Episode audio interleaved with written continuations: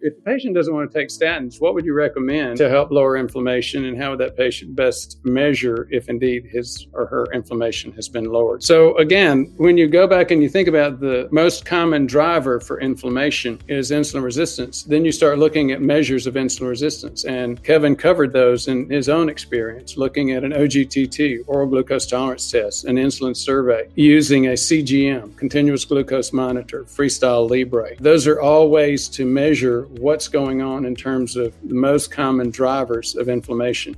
There's a thing that we call cardiovascular inflammation panel. We look at microalbumin creatinine ratio, LP mm-hmm. PLA2 called plaque 2. We also look at myeloperoxidase. Plaque 2 and myeloperoxidase are actually enzymes that are released by our own immune cells when it's trying to attack and dissolve plaque in our artery walls. C reactive protein is the most commonly assessed biomarker of inflammation, but those are the ones that we look at. There are others that are available, like IL 6 and some of the others. But again, you get a pretty good picture with these. Mm-hmm. And what do you take?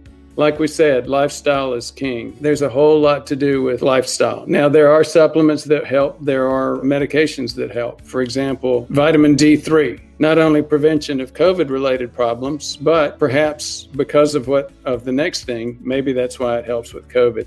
It does have a lot of evidence indicating it decreases insulin resistance, so it's a very important mm-hmm. supplement. There are others as well, cinnamon K2, some things like that. Metformin. And metformin, yes. Thank you for listening. For more information, please visit our website at prevmedhealth.com. To learn more, watch our videos on YouTube at Ford Brewer MD MPH. Thank you very much for your interest.